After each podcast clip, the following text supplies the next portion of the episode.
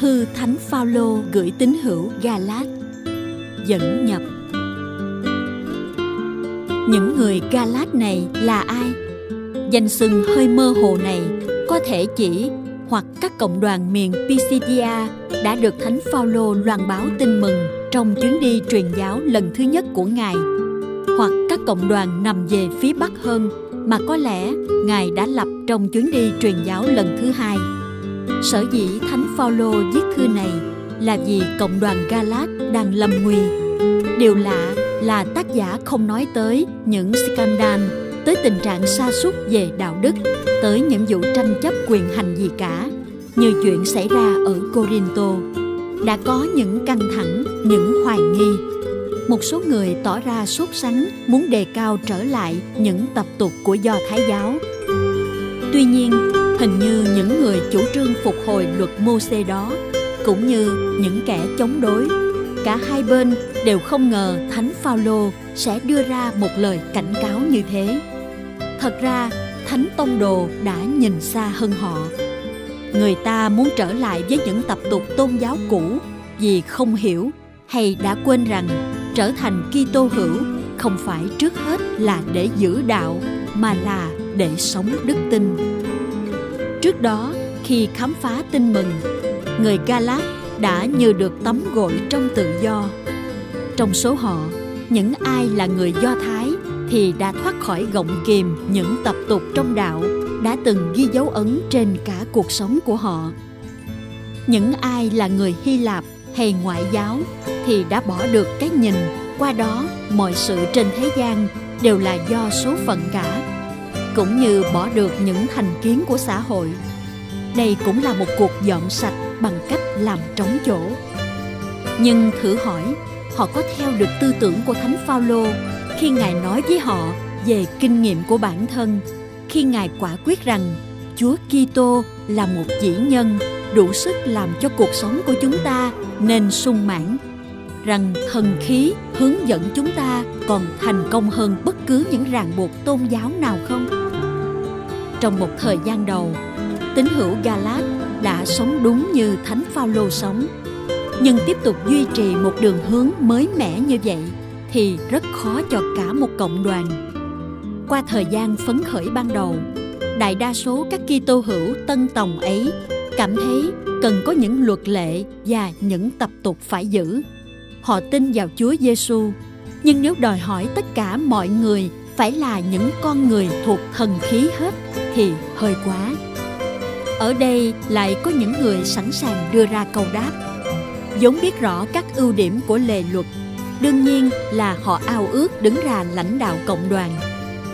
Nhưng chương 6 của bức thư cho thấy Thánh Phaolô đọc được hậu ý của họ. Chắc chắn rằng tình liên đới rất chặt chẽ giữa người Do Thái với nhau trong một thế giới thường là thù nghịch với họ, làm cho những ai sắp nhập cộng đồng Israel cách này hay cách khác cảm thấy được an toàn thật sự. Đối với một số người thì sự an toàn này hấp dẫn hơn là cuộc phiêu lưu đức tin và những rủi ro bây giờ đang đe dọa các cộng đoàn Kitô hữu tiên khởi. Câu trả lời của Thánh Phaolô là nghiêm khắc. Có lẽ rất tiêu cực đối với các tập tục tôn giáo. Tuy nhiên, đó vẫn là lời Chúa. Đặt quá nhiều tin tưởng vào các luật lệ và tập tục của một tôn giáo là tự nhốt mình vào một hệ thống, một trật tự. Trong đó, dù không nói ra người ta chờ mong được lãnh thưởng cho những việc lành mình làm. Lòng tin thì trái lại là hiến dân mình cho thiên chúa và mầu nhiệm của người. Dù là một mầu nhiệm đáng sợ, không kém gì thập giá là biểu tượng cho mầu nhiệm đó. Nói thế cũng đủ để ta hiểu được rằng lá thư gửi tín hữu galat này ngày hôm nay vẫn mang tính thời sự. Khi mà biết bao người đang đi tìm những điều mình có thể nắm chắc để mà tin. Lại nữa, đây là một sự kiện vì phải cưu mang một số lớn những Kitô hữu chỉ có một kinh nghiệm rất nhỏ về đời sống trong thần khí. Giáo hội luôn luôn có khuynh hướng hạ thấp trình độ của mình để thích nghi với trình độ của họ và trở thành một tôn giáo. Vậy, giáo hội phải ý thức lại căn tính của mình và khám phá lại thế nào là sống nhờ lòng tin?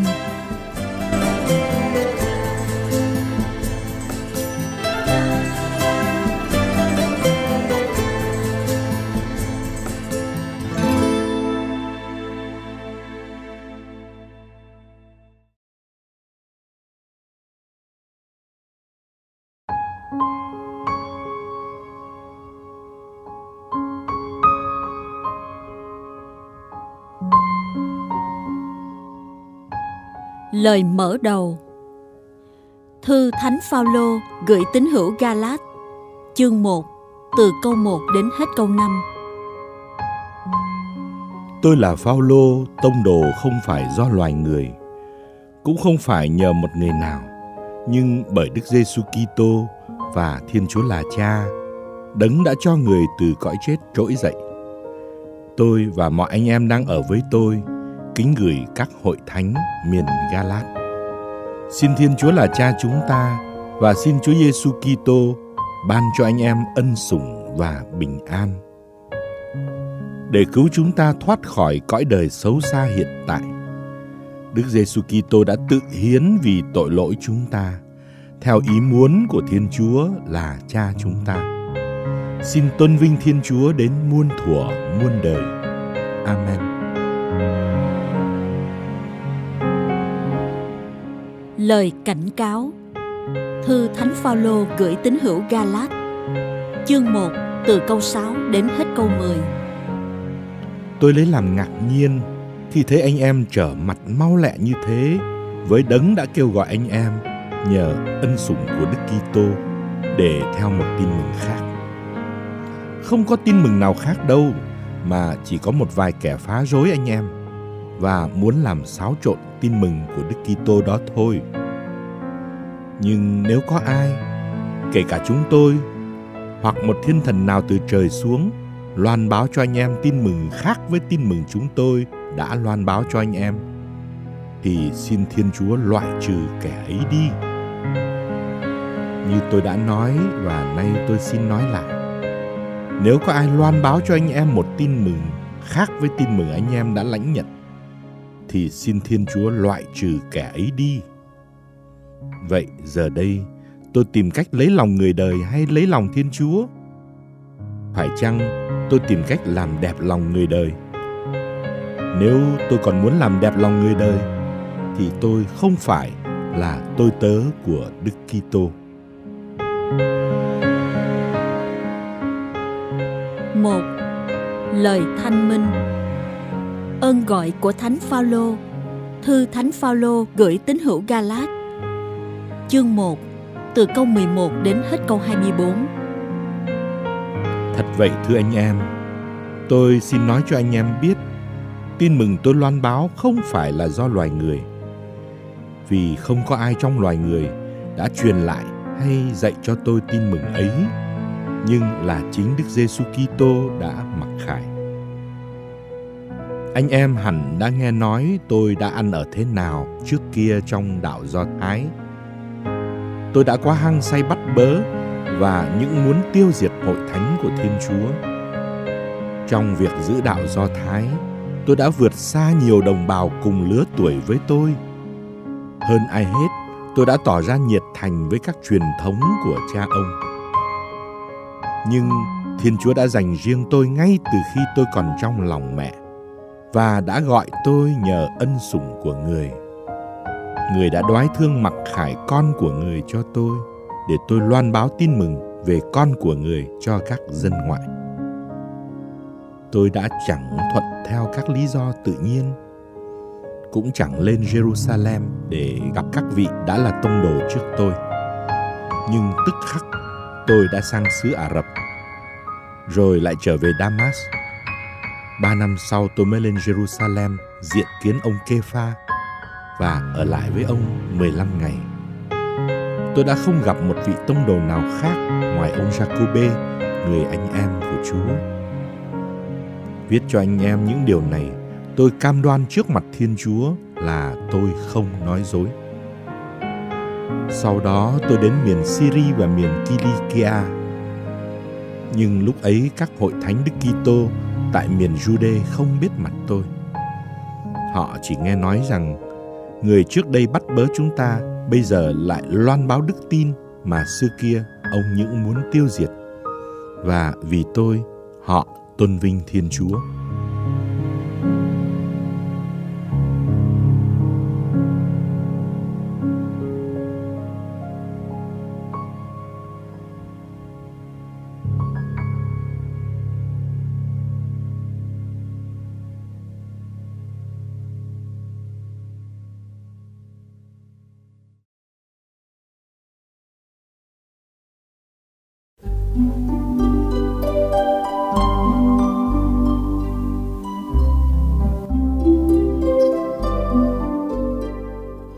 Đại hội ở Jerusalem. Thư Thánh Phaolô gửi tín hữu Galat. Chương 2 Từ câu 1 đến hết câu 10 Rồi sau 14 năm, Tôi lại lên Jerusalem một lần nữa Cùng với ông Banaba. Tôi cũng đem theo anh Tito đi với tôi.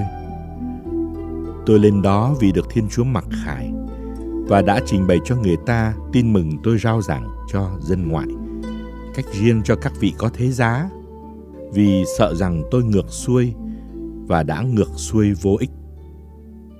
Thế mà ngay cả anh Tito, người cùng đi với tôi và là người Hy Lạp, cũng không bị ép phải chịu cắt bì.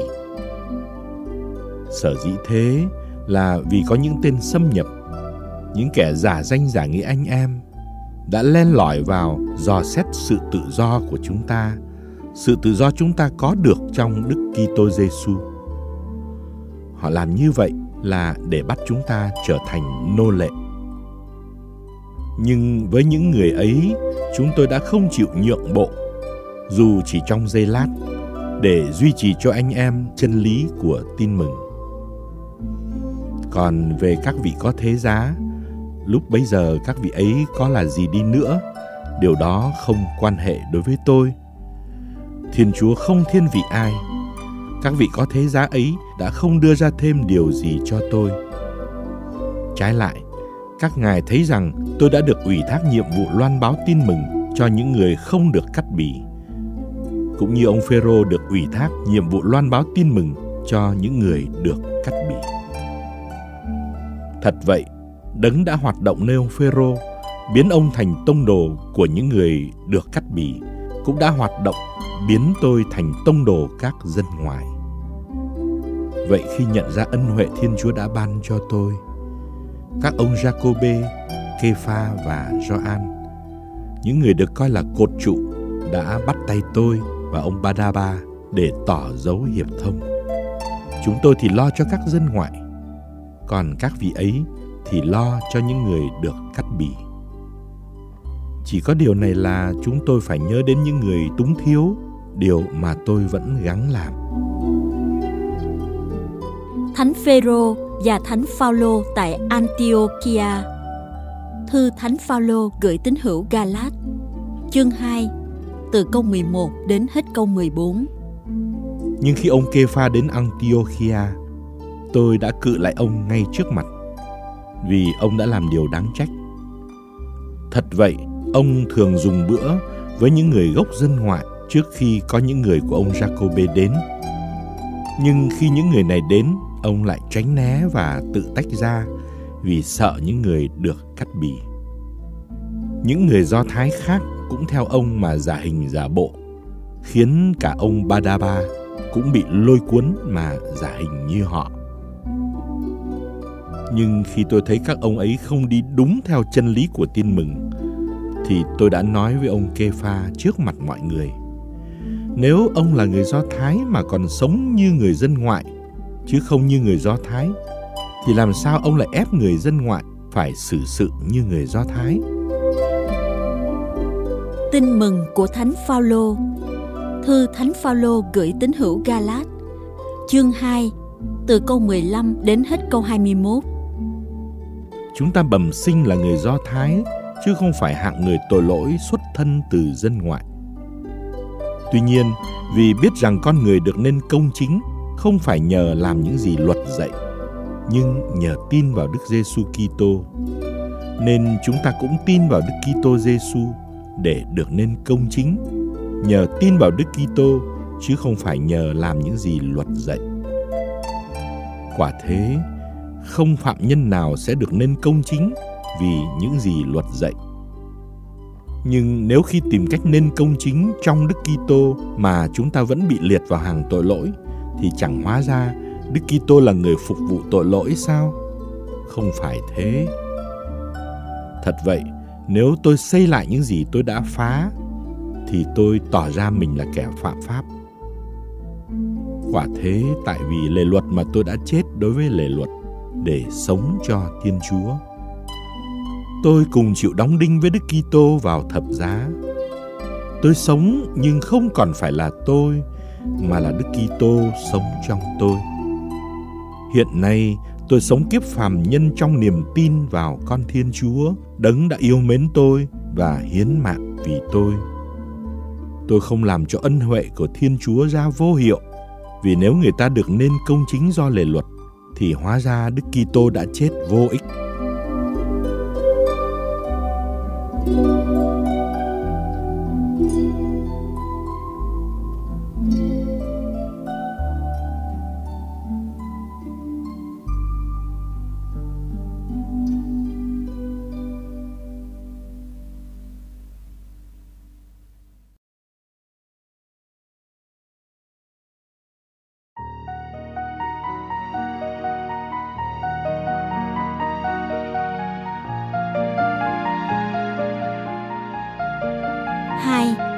phần giáo thuyết. Kinh nghiệm của người tín hữu. Thư thánh phaolô gửi tín hữu galat chương 3 từ câu 1 đến hết câu 5 hỡi những người galat ngu xuẩn, ai đã mê hoặc anh em là những người đã được thấy hình ảnh Đức Giêsu Kitô chịu đóng đinh vào thập giá, phơi bày ra trước mắt. Tôi muốn anh em cho tôi biết điều này thôi anh em đã nhận được thần khí vì đã làm những gì luật dạy hay vì đã tin nhờ được nghe. Anh em ngu xuẩn như thế sao? Anh em đã khởi sự nhờ thần khí, nay lại kết thúc nhờ xác thịt sao? Bấy nhiêu kinh nghiệm anh em đã trải qua, lại uổng công sao? Mà quả thật là uổng công. Vậy đấng đã rộng ban thần khí cho anh em và thực hiện những phép lạ giữa anh em. Có phải vì anh em làm những gì luật dạy hay vì anh em đã tin nhờ được nghe? Kinh thánh làm chứng đức tin và lệ luật. Thư thánh phaolô gửi tín hữu galat chương 3 từ câu 6 đến hết câu 14 cũng như ông Abraham đã tin Thiên Chúa và vì thế Thiên Chúa kể ông là người công chính.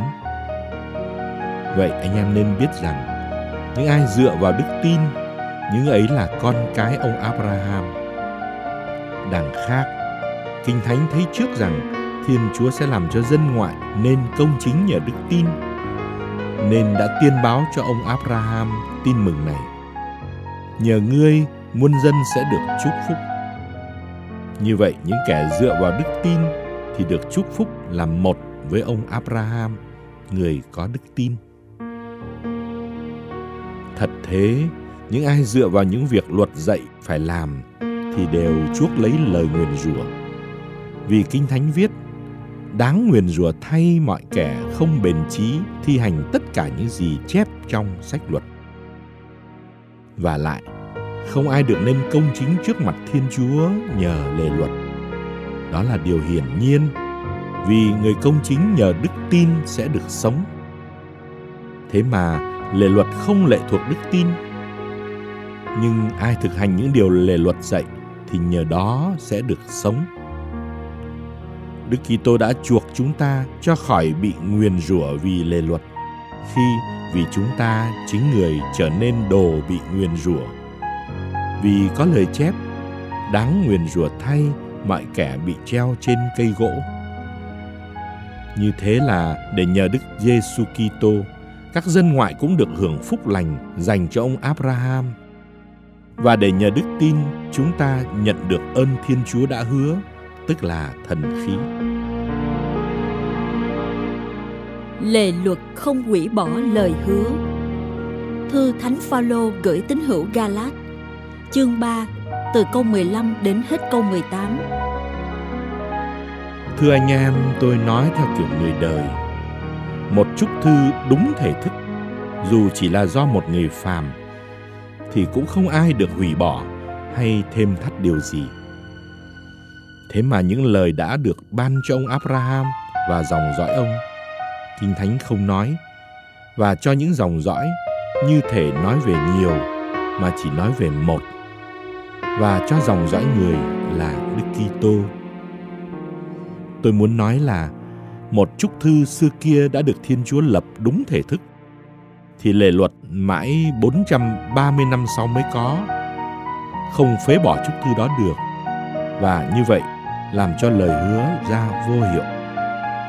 Thật thế, nếu nhờ lề luật mà người ta được hưởng gia tài thì không còn phải là nhờ lời hứa nữa. Thế nhưng Thiên Chúa đã dùng một lời hứa mà ban ân huệ cho ông Abraham. Vai trò của lề luật Thư Thánh Phaolô gửi tín hữu Galat chương 3 từ câu 19 đến hết câu 22. Vậy lề luật để làm gì?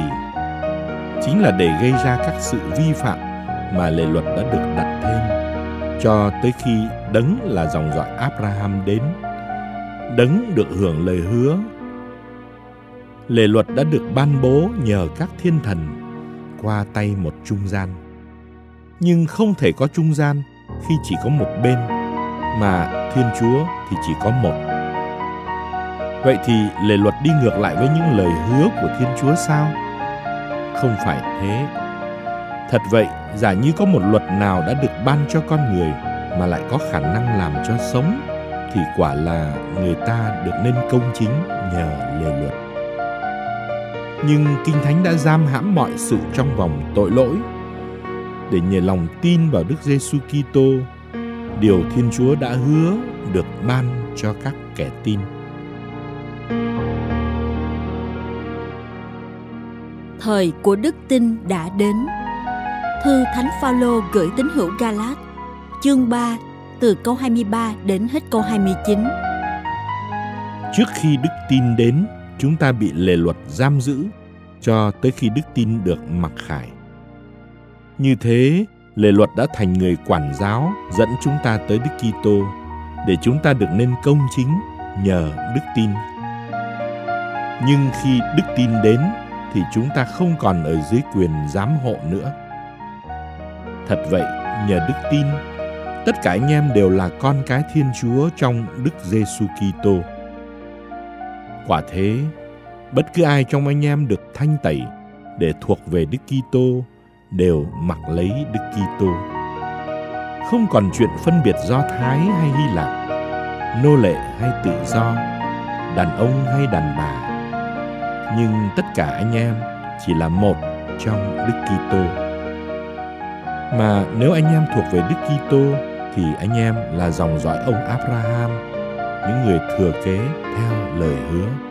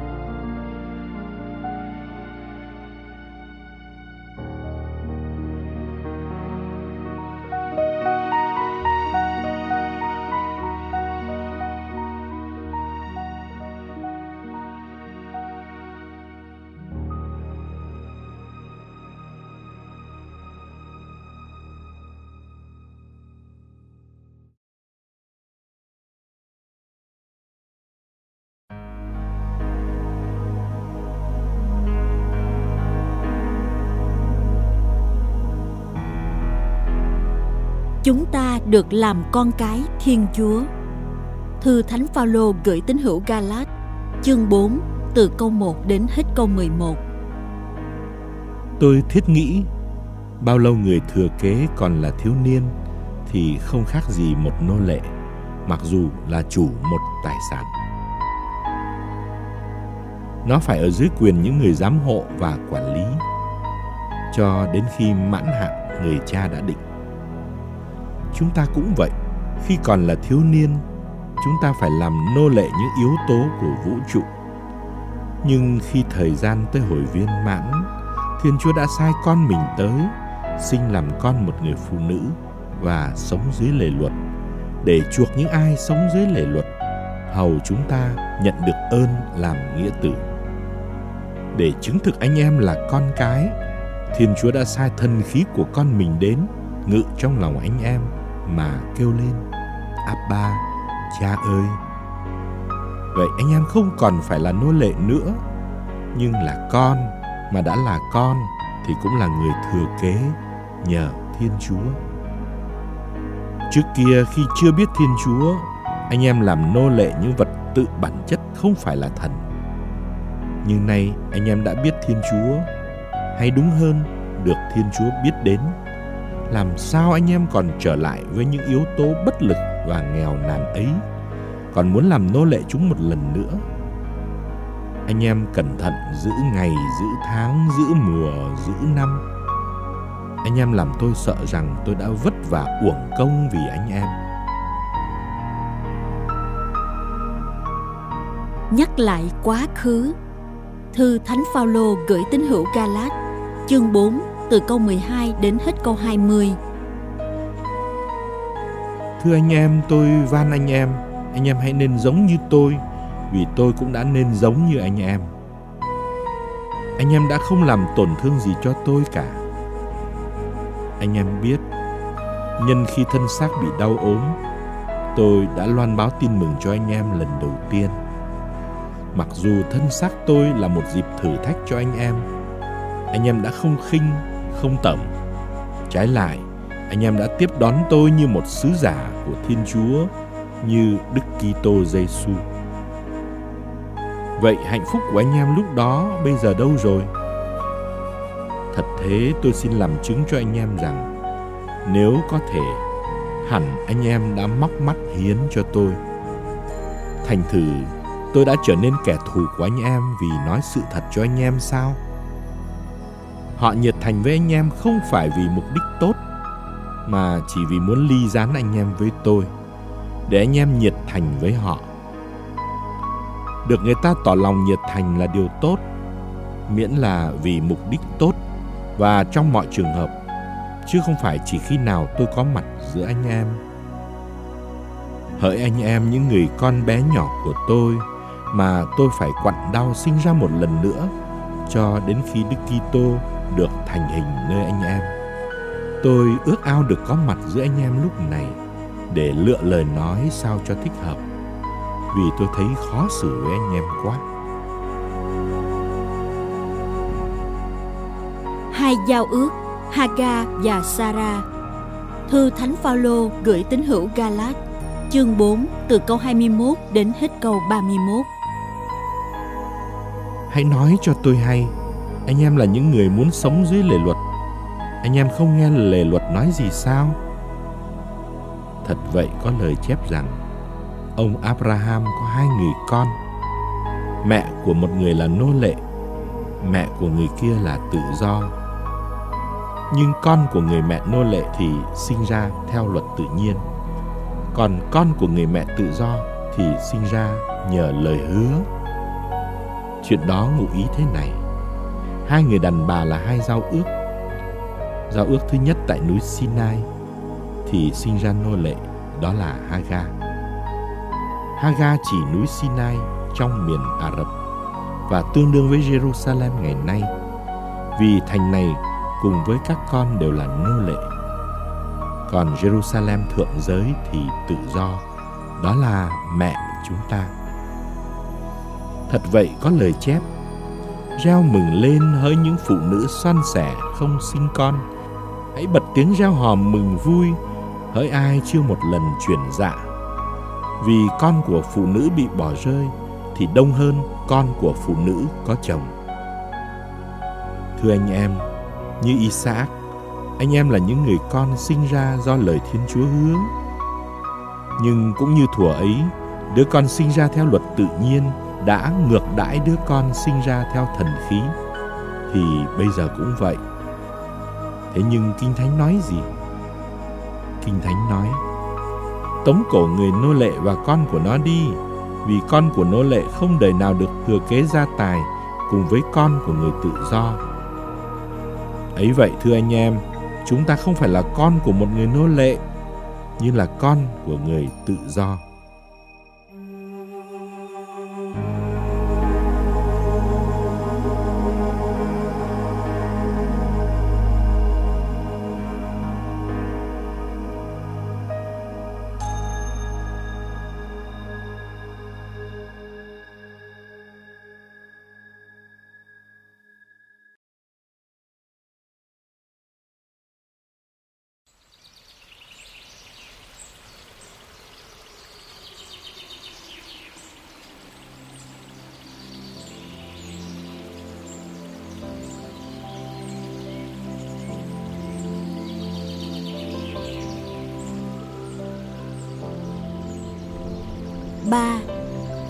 Khuyên nhủ. Tự do của người tín hữu. Thư Thánh Phaolô gửi tín hữu Galat Chương 5 từ câu 1 đến hết câu 12 Chính để chúng ta được tự do mà Đức Kitô đã giải thoát chúng ta. Vậy anh em hãy đứng vững, đừng mang lấy ách nô lệ một lần nữa. Phải, tôi đây, Phaolô, tôi nói cho anh em biết. Anh em mà chịu phép cắt bì thì Đức Kitô sẽ không có ích gì cho anh em. Một lần nữa tôi xin khẳng định với bất cứ ai chịu phép cắt bì là, người ấy buộc phải giữ trọn vẹn lề luật. Anh em mà tìm sự công chính trong lề luật là anh em đoạn tuyệt với Đức Kitô và mất hết ân sủng. Còn chúng tôi thì nhờ thần khí và dựa vào đức tin mà vững lòng chờ đợi được nên công chính như chúng tôi hy vọng. Quả thật, trong Đức Kitô Giêsu, cắt bì hay không cắt bì đều không có giá trị. Chỉ có đức tin hành động nhờ đức ái. Anh em đang chạy ngon chớn như thế mà ai đã ngăn cản anh em vâng phục chân lý? Lời dụ dỗ ấy không phát xuất từ đấng kêu gọi anh em. Một chút men làm cả khối bột dậy men Đối với anh em trong Chúa, tôi tin tưởng rằng anh em sẽ không nghĩ khác.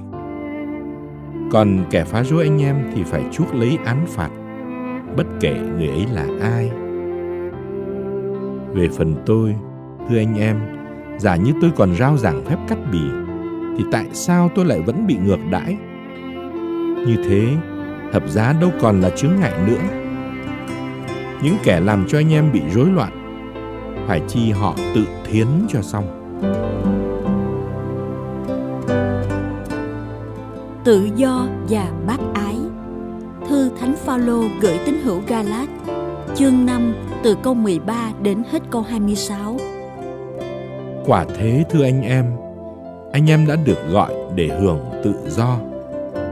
Có điều là đừng lợi dụng tự do để sống theo tính xác thịt nhưng hãy lấy đức mến mà phục vụ lẫn nhau vì tất cả lề luật được nên chọn trong điều răn duy nhất này là ngươi phải yêu người thân cận như chính mình. Nhưng nếu anh em cắn xé nhau, anh em hãy coi chừng, anh em tiêu diệt lẫn nhau đấy. Tôi xin nói với anh em là hãy sống theo thần khí. Và như vậy, anh em sẽ không còn thỏa mãn đam mê của tính sắc thịt nữa. Vì tính xác thịt thì ước muốn những điều trái ngược với thần khí còn thần khí lại ước muốn những điều trái ngược với tính xác thịt. Đôi bên kinh địch nhau, khiến anh em không làm được điều anh em muốn. Nếu anh em để cho thần khí hướng dẫn, thì anh em không còn lệ thuộc lề luật nữa. Những việc do tính xác thịt gây ra thì ai cũng rõ.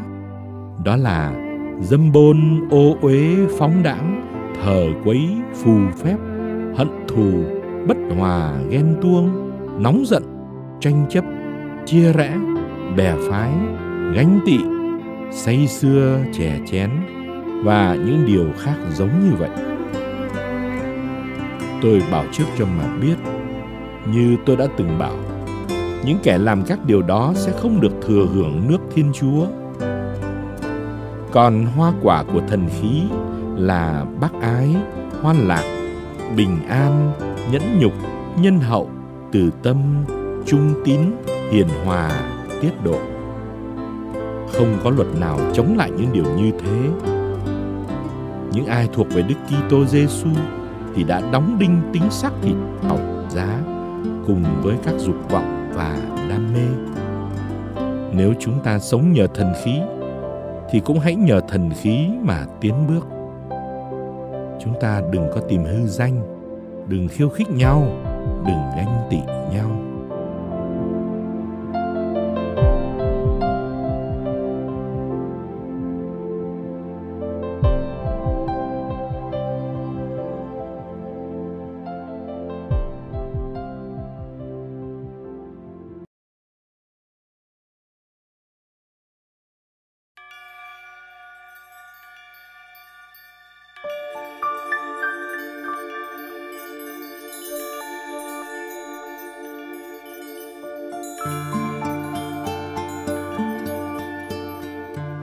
Đôi lời khuyên nhủ sống bác ái và nhiệt thành. Thư Thánh Phaolô gửi tín hữu Galat, chương 6, từ câu 1 đến hết câu 10. Thưa anh em, nếu có ai vướng mắc tội nào, thì anh em, những người được thần khí thúc đẩy, hãy lấy tinh thần hiền hòa mà sửa dạy người ấy. Phải tự đề phòng kẻo chính mình cũng bị cám dỗ. Anh em hãy mang gánh nặng cho nhau như vậy là anh em chu toàn luật Đức Kitô. Thật vậy, ai tưởng mình là gì mà kỳ thực không là gì hết thì là lừa gạt chính mình. Mỗi người hãy xem xét việc làm của chính mình và bấy giờ sẽ có lý do để hãnh diện vì chính mình chứ không phải vì so sánh với người khác.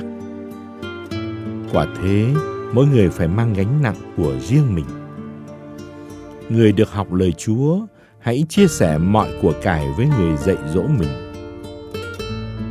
Anh em đừng có lầm tưởng Thiên Chúa không để cho người ta nhạo báng đâu. Thật vậy, ai gieo giống nào thì sẽ gặt giống ấy. Ai theo tính xác thịt mà gieo điều xấu thì sẽ gặt được hậu quả của tính xác thịt là sự hư nát. Còn ai theo thần khí mà gieo điều tốt thì sẽ gặt được kết quả của thần khí là sự sống đời đời. Khi làm điều thiện, chúng ta đừng nản chí vì đến mùa chúng ta sẽ được gặt nếu không sờn lòng. Vậy bao lâu còn thời giờ, chúng ta hãy làm điều thiện cho mọi người, nhất là cho những anh em trong cùng đại gia đình đức tin Lời cuối thư. Thư Thánh Phaolô gửi tín hữu Galat Chương 6 từ câu 11 đến hết câu 18 Anh em thấy những chữ to này. Chính tay tôi viết cho anh em đó. Những ai muốn nở mặt nở mày vì những lý do thuần túy con người Thì ép anh em phải chịu cắt bì. Chỉ là để khỏi bị ngược đãi vì thập giá Đức Kitô. Thật vậy, Chính những kẻ được cắt bì cũng không giữ lề luật, nhưng họ muốn anh em phải cắt bì để tìm được nơi thân xác anh em, một lý do hãnh diện. Ước chi tôi chẳng hãnh diện về điều gì ngoài thập giá Đức Giêsu Kitô, Chúa chúng ta. Nhờ thập giá người, thế gian đã bị đóng đinh vào thập giá đối với tôi và tôi đối với thế gian.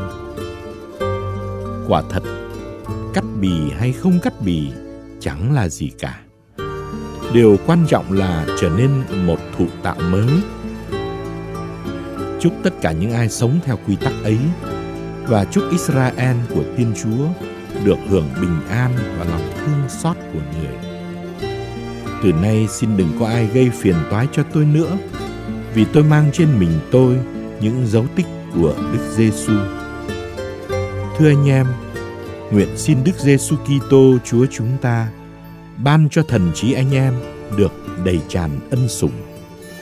Amen.